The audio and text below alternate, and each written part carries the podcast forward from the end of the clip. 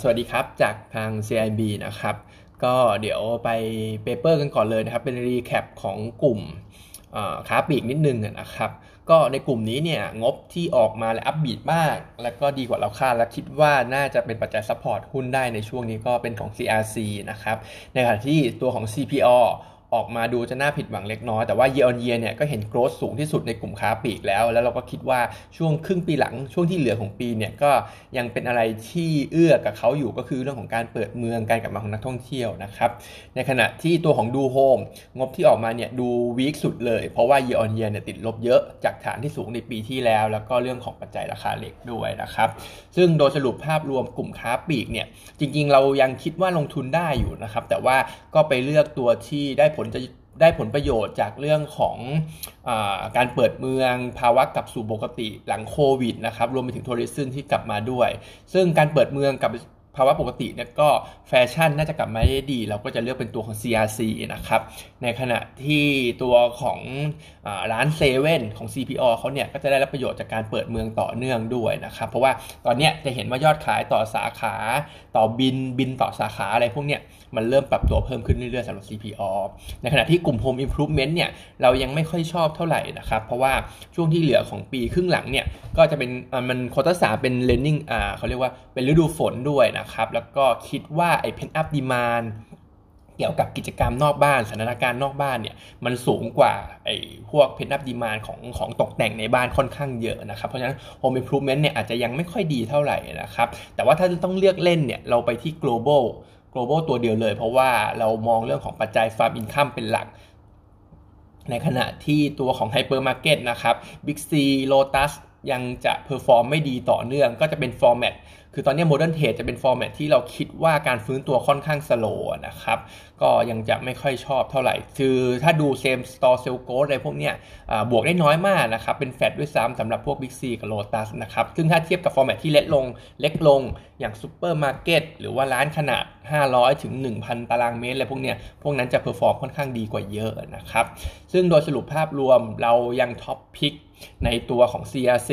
Target Price เนี่ย 42.5 นะครับ แล้วก็รองลงมาก็เป็นตัวของ CPALL Target Price เนี่ย 69 บาทนะครับ แล้วก็มี paper อ่าโทษนะครับ แล้วก็เมื่อเช้าจะมีข่าวอาจจะเกี่ยวข้องกับทางค้าปลีกนิดนึงก็คือ Walmart ฝั่งอเมริกาเนี่ยเขาประกาศงบออกมา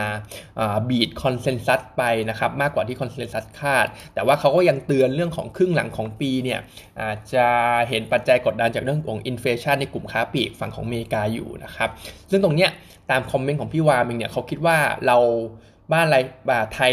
ไทยเราเองเนี่ยอาจจะไม่ได้เปรียบเทียบกันโดยตรงขนาดนั้น เพราะว่า phase ของการฟื้นตัวอเมริกาคือขั้นปลายแหละ แต่ของเราเนี่ยคือขั้นต้นนะครับ เพราะฉะนั้นก็คิดว่าของเราเนี่ยยังได้ประโยชน์จากเรื่องของ reopening อยู่ ในขณะที่ปัจจัยเรื่องของ inflation ที่เขากลัวเนี่ยบ้านเราในส่วนของ sector ค้าปลีกเนี่ยก็อาจจะไม่ได้ถูกผลกระทบรุนแรงขนาดนั้น เพราะว่าในเรื่องของค่าแรงขั้นต่ำเอง จริง ๆ ค้าปลีกหลายตัวเขาก็จ้างงาน ที่ให้เงินเดือนเนี่ยมากกว่าค่าแรงขั้นต่ำอยู่แล้วนะครับในเรื่องของค่าพลังงาน อย่างเช่นค่าไฟฟ้าอะไรพวกเนี้ยเขาก็บอกว่าตอนนี้ก็มีพวกโกดัง warehouse ของค้าปลีกหลายเจ้าเนี่ยก็มีการเริ่มติดโซลาร์เซลล์แล้ว แล้วก็ยกตัวอย่างว่าอย่าง CRC เนี่ยในช่วง 1-2 ปีข้างหน้าเนี่ยอาจจะเป็น net seller ในส่วนของค่าไฟฟ้าก็เป็นไปได้นะครับเพราะฉะนั้นก็เรื่องของ inflation เนี่ยไม่ได้เป็นปัจจัยกดดันมากนักในการลงทุนหุ้นกลุ่มค้าปลีกในประเทศไทยเรานะครับ ส่วนอีก กลุ่มหนึ่งอีก paper หนึ่งก็เป็นเก็บตกโรงพยาบาลนิดนึงแล้วกันนะครับ เมื่อวานมีโรงพยาบาลรามคำแหงประกาศงบออกมา ซึ่งก็ต่ำกว่าที่เราคาด 15%นะครับหลักหลักเริ่มเห็นการหดตัวของกำไรและสำหรับโรงพยาบาลรามคำแหงเพราะว่ารายได้โควิดหายไป ดึงให้ cost margin ต่ำลงนะครับ ดึงให้แชร์ profit จาก associate อย่างเช่นพวกวิวฮาราม ที่เขาก็ทำเกี่ยวกับโควิดค่อนข้างเยอะก็ต่ำลงเช่นกัน รวมไปถึงยอดขายอุปกรณ์ทางการแพทย์ที่เกี่ยวข้องกับโควิด ก็น้อยลงเช่นกันนะครับแล้วก็อีกปัจจัยหนึ่งที่เป็นตัวดึงหุ้นเนี่ยดึงผลประกอบการเนี่ยก็คือเรื่องของเซม SDNA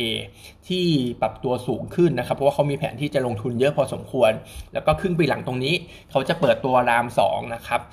ชื่อว่ารามนัคราเนี่ยราม 2 อยู่ที่ซอยมิสทีน ก็แถวๆโซนรามไปปลายตรงนั้นนะครับ ก็จะเปิดโรงพยาบาลที่ 2 ตรงนี้ ซึ่งเป็นใหญ่ซึ่งใหญ่ด้วย 560 เตียง เพราะฉะนั้นก็จะมีค่าใช้จ่ายตรงนี้เยอะอยู่นะครับ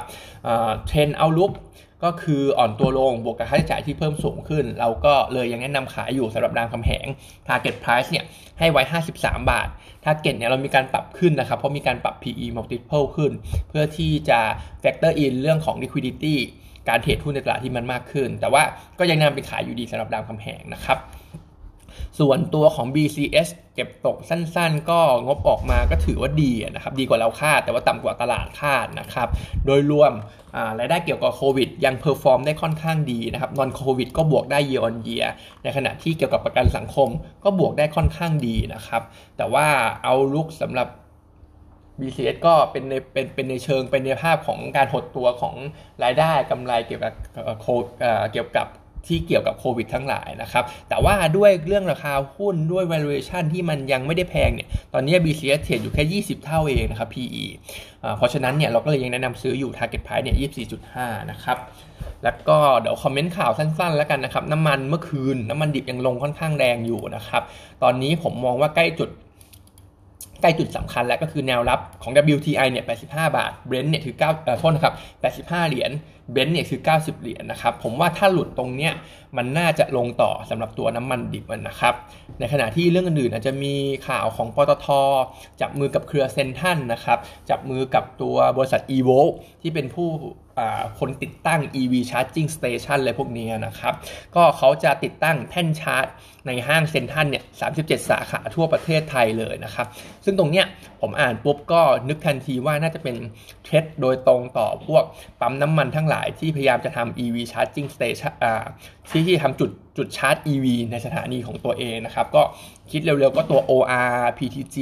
บางจากอะไรพวกเนี้ย ซึ่งอนาคตเกี่ยวกับรถไฟฟ้าเนี่ยผมว่าถ้าเราชาร์จไฟกันที่บ้านได้ ชาร์จไฟในที่ที่เราจะไปเที่ยวได้ อย่างเช่น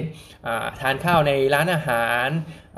ไปห้างทานข้าวในโรงแรมหรือว่าไปต่างจังหวัดและจอดต่อชาร์จที่โรงแรมได้เนี่ยผมคิดว่ายอด traffic ที่คนจะเข้าไปใช้บริการปั๊มน้ำมันเนี่ยมันน่าจะลดลงแบบมีนัยสำคัญนะครับ อันนี้ก็เป็นความเห็นส่วนตัวเกี่ยวกับเรื่องของแท่นชาร์จสถานีชาร์จน้ำมันทั้งหลายนะครับ แล้วก็อีกเรื่องหนึ่ง เบาสมองหน่อยก็คือตัวของหวยออนไลน์นะครับ